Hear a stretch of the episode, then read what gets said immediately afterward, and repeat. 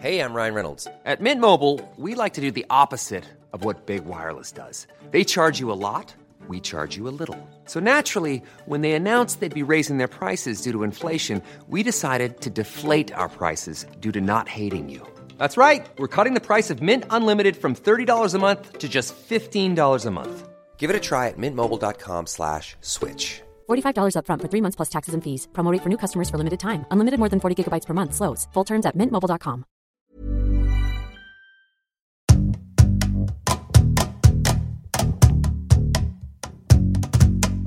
Minutes ago, a federal jury here in the Eastern District convicted Joaquin El Chapo Guzman Loera on all counts of the federal indictment. This conviction is a victory for every family who has lost a loved one to the black hole of addiction. It took 12 weeks of testimony by nearly 60 witnesses, but the trial of El Chapo is finally over. As most people know at this point, the verdict is guilty. He faces a mandatory sentence of life in prison with no chance for parole. Unless he somehow manages to escape again, he's going to spend the rest of his life behind bars in the United States. The trial was historic and totally unprecedented, and his conviction was an epic ending. In this case, we got an inside look at the Sinaloa cartel and learned all kinds of crazy new details about Chapo's life. I've been reporting on Chapo basically nonstop for over a year now in the US and Mexico. I was in the courtroom for almost all 44 days of the trial, and covering it was grueling. So, now we're going to take a deep dive into what this trial actually means, what it showed us about the drug war, and what, if anything, is going to change now that Chapo is behind bars. Sitting in with me in the studio is our producer, Jesse Alejandro Cottrell, and calling in from Mexico City is my co host and compadre, journalist Miguel Angel Vega. Hey guys, what's going on? Hey, how you doing, guys? So, Keegan, you've asked me to guide the conversation a bit. We've got some crazy wiretapped recordings of El Chapo that were played during the trial that I'm really excited to get to. But before we hear those, how about you tell me some more about the verdict? When Chapo was brought into the courtroom, everybody knew that the verdict was about to be announced. And he sort of comes in through a side door, and you could hear him coming before you saw him the clanking of the shackles as the marshals sort of uncuffed him and let him in. And then he steps out, and it was all eyes on him. Everybody in that courtroom was looking at Chapo, and he sort of paused and looked around. And you could tell that he enjoyed being the center of attention. Even though he probably knew a guilty verdict was coming, he was the star of his own show, and I think he took a little bit of pleasure from that. When the verdict was read, there was just a buzz in the courtroom. It was packed. There were tons of journalists, tons of people from the government, and everybody was looking at Chapo, waiting for his reaction. He sort of had a stunned look on his face. He turns and looks at his wife, Emma Coronel, who's in the, the courtroom gallery. He nods at her. She flashes him a thumbs up as she's fighting back tears. And then he gets escorted out of the courtroom by U.S. Marshals. Miguel Angel, where were you when the verdict was announced? Well, I happened to be in La Tuna, Badiraguato, where uh, El Chapo was born. I arrived there and I met one of the gunmen, and he told me, "Oh, you know what? El Chapo, my uncle, was found guilty, and you know we are devastated. He's kind of disappointed because we felt that he didn't have a fair trial." And then we walked over uh, Doña Consuelo's house, which is uh, Doña Consuelo's uh, Chapo's mother, and she was uh, sitting in his house outside, you know, washing the flowers that she has outside. And I didn't have the guts to tell her, you know, there is a verdict. Your son was found guilty. I just say, hi, how you doing? Hey, hi, welcome. How, how are you doing? And I just say, hi, fine. And that was it. Had she heard the news? No, no, she didn't. When I saw her, like everyone was watching TV, listening to the announcement that she was sitting outside her house, you know, watching the flowers. She was kind of sad that she didn't know. She was sad because one of his uh, sons-in-law just died, and they were like waiting for the body for the corpse to arrive. But she didn't know about the verdict. Keegan, let's talk a bit about the last month of the trial. Can you describe what that was like? The last month of the trial was probably the most dramatic stretch. So some of the people who were close to Chapo took the stand and offered all kinds of details about how Chapo ran his drug empire and what he was like as a person. Details like how he mixed business and romance with his mistress, who was a former state lawmaker in Sinaloa, how he threatened to kill anyone who betrayed him, even if they were his own family members or women, how he was so paranoid that he installed spyware on the phones of his wife and other people who were close to him so he could track their movements and secretly eavesdrop on their conversations. And now it's over. Yeah, it's kind of surreal. So I know there was also information that came out right before the jury went into deliberations where Chapo was accused of having sex with minors. Keegan, tell us more about those accusations. So, according to a court document that was unsealed at the request of Vice News and the New York Times, one of the witnesses who was going to testify against El Chapo had told U.S. authorities that Chapo would pay to have young girls brought to him, girls as young as 13, and that he would drug and rape them. The government in this unsealed document said that they had multiple witnesses who could corroborate the fact that Chapo was using young teenage girls for sex. And that's just another level of awful. So, outside of those allegations, this trial was just really complicated. There was a ton of testimony on how the Sinaloa cartel used corruption and violence. But before we talk about that, let's talk about corruption. One of the witnesses, Alex Cifuentes, made some pretty incredible allegations about bribes, right? Alex Cifuentes is the younger brother of one of Chapo's Colombian cocaine suppliers. He was sent to live in the mountains with El Chapo and was basically his right hand man, like a personal secretary who was taking care of all sorts of business and personal matters for Chapo. And Alex Cifuentes made some pretty incredible allegations during the trial. He was behind uh, some of the biggest bombshells, most notably that Chapo paid a $100 million bribe to Enrique Peña Nieto, the former president of Mexico. But not only that, he claimed that Peña Nieto originally asked Chapo for $250 million, and Chapo, ever the businessman, haggled with the president of Mexico to get it down to $100 million. That's how he told the story, and I would say that we should take that with a pretty sizable grain of salt because Enrique Peña Nieto was the president when Chapo was captured twice, and also when Chapo was extradited from Mexico to the U.S. for this trial. So, as far as corruption goes, what's the main takeaway here for us? To me, it's that the Sinaloa cartel really could not do business without high level corruption in the Mexican police, military, and government. Without folks taking those bribes and turning a blind eye to cartel activities, or in some cases, actively helping the cartel traffic drugs, it just would not operate the way it does now, as easily at least. So, we got a real peek behind the curtain into how the Sinaloa cartel operated.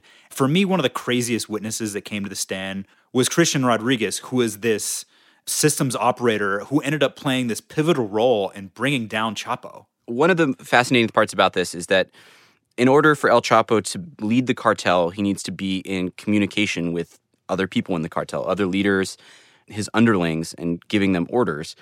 At the same time, the U.S. obviously is trying to monitor his communications so that they could build their case against him, track him down. One of his solutions was to hire a systems administrator to create a custom encrypted phone network. This guy was a Colombian who was recommended to Chapo by one of his Colombian cocaine suppliers. He came up to the mountains in Culiacan and did, as we just said, created an encrypted phone network where they would use um, the internet to make calls to each other that couldn't be wiretapped, or so they thought. What happened is that the FBI got to this systems administrator, flipped him, uh, convinced him to work as an informant, and he let them into the server that he'd set up. And the FBI, from that, was allowed to wiretap dozens and dozens of conversations where Chapo, you know, thought that he could speak freely about his business, but the whole time the U.S. law enforcement was listening in and, and recording those conversations. So let's actually listen to one of these wiretapped conversations.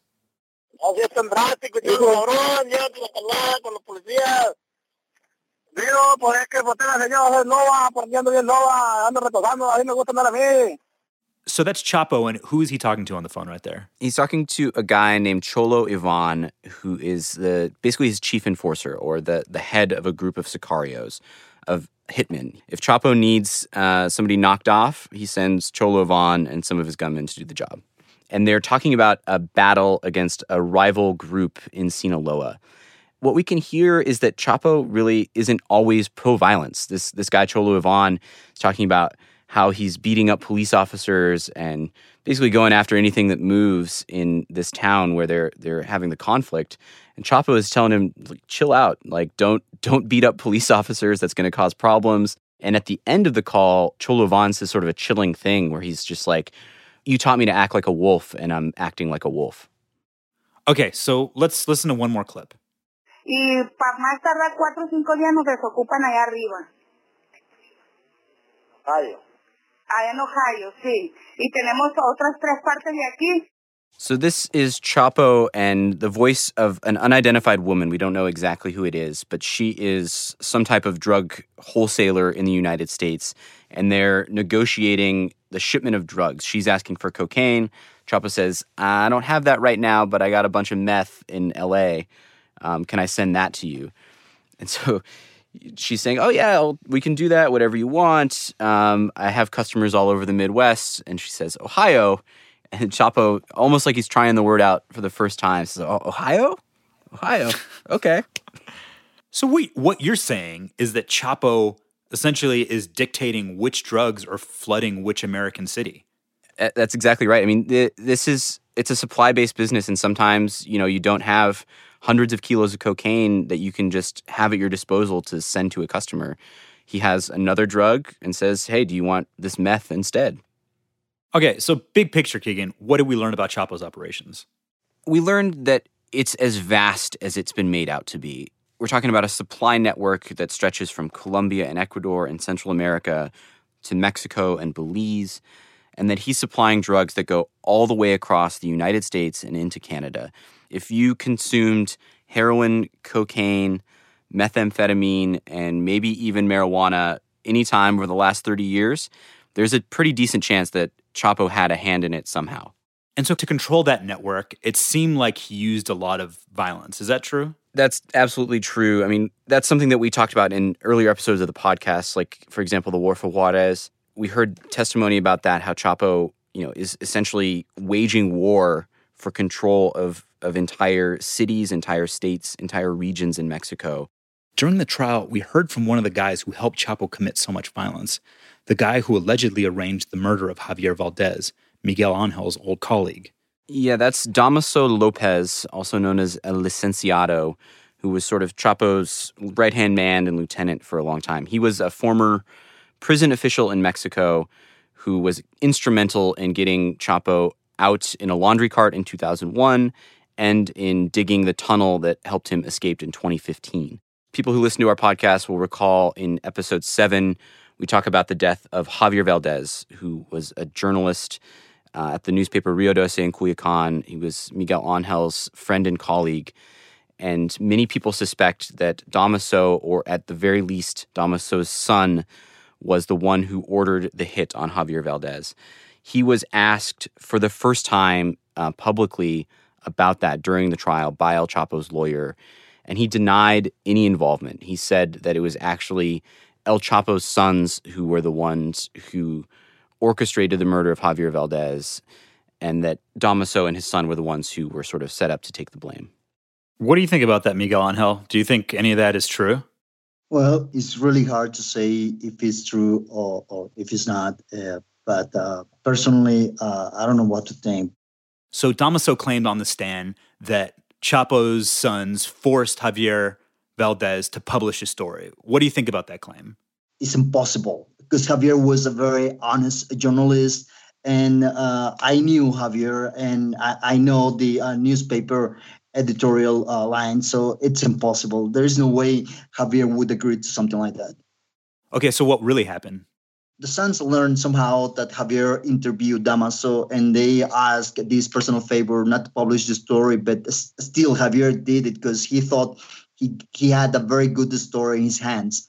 So he basically disobeyed and he ran the story because Javier was a very honest journalist and he knew that he had to do it, even though uh, the consequences that w- were coming. And so, Keegan, what is the main takeaway here in regards to like what we learned about the violence in Mexico? For me, it was that a lot of the violence was personal. It's often business in the sense that there's territory or that there's some dispute that ultimately has to do with the drug business. But in some cases, it's Chapo killing somebody because he refused to shake his hand, or Chapo killing someone because one of his own people was killed. And it's a circle of revenge that spirals out of control and leads to drug wars that last for years. So, what happens now, Keegan? Next thing that happens is Chapo's sentencing in June. Um, there's no great mystery. He has to get, under the law, a mandatory life sentence. Then he's likely headed to ADX Florence, the federal supermax prison in Colorado, where the U.S. keeps a lot of high profile prisoners, gang leaders, terrorists, spies, um, those types of folks. And Chapo will be in solitary confinement for 23 hours a day for the rest of his life. There are those who say that the war on drugs is not worth fighting. Those people are wrong. Every day we lose American lives. Every day harm is inflicted on this country by drug addiction. And every seizure, every arrest, and every conviction contributes to a noble effort to save American lives. So that was the U.S. Attorney for the Eastern District of New York again, talking right after Chapo's guilty verdict. And he's claiming victory, essentially, in the war on drugs. Maybe it's it's just one battle, but in his mind, this is a big win. To me, it's not that. It's a, it's a Pyrrhic victory. It's drug addiction is as bad as it's ever been in the United States. More people died of overdoses last year than any year before. Uh, the Sinaloa cartel is still alive and thriving without El Chapo and supplying a lot of the fentanyl behind the overdoses in the United States. So for him to get up there and say that that this is a win, while at the same time the U.S. continues to lose on a daily basis, just didn't ring true at all to me. Miguel Angel, do you think there's any value in bringing Chapo to justice and in putting him in prison? not to me. It's just another drug trafficker. Because uh, in the end, and we're seeing, we're witnessing this. Uh, the violence in Mexico is worse than ever. The drug addiction in the U.S. is even worse than when Chapo was on the run.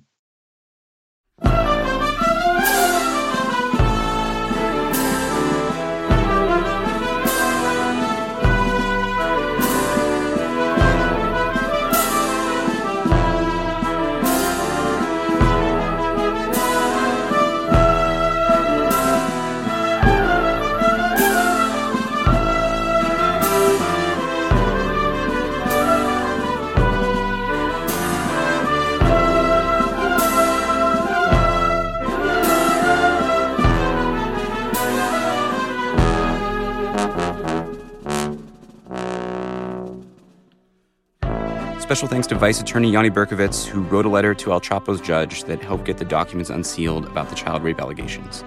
From the Chapo trial, thanks to Miguel Fernandez Flores, Alan Feuer, Emily Saul, Marisa Cespedes, Jesus Esquivel, Molly Crane Newman, Adam and his podcast family in Burbank, Tony Arroyo.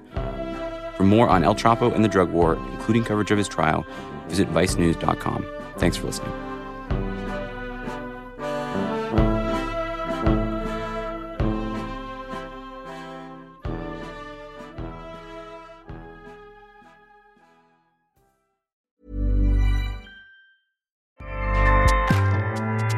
ACAST powers the world's best podcasts. Here's a show that we recommend. Hi, I'm Jesse Cruikshank. Jesse Cruikshank. I host the number one comedy podcast called Phone a Friend. Girl, let's phone a friend. Not only do I break down the biggest stories in pop culture with guests like Dan Levy and members of NSYNC, I do it with my own personal boy band singing jingles throughout because it's my show. It's your show, girl. New episodes of Phone a Friend Yeah. drop Thursdays wherever you get your podcasts. So work it, girl. Yeah, work it. Okay, that's enough. ACAST helps creators launch, grow, and monetize their podcasts everywhere. ACAST.com.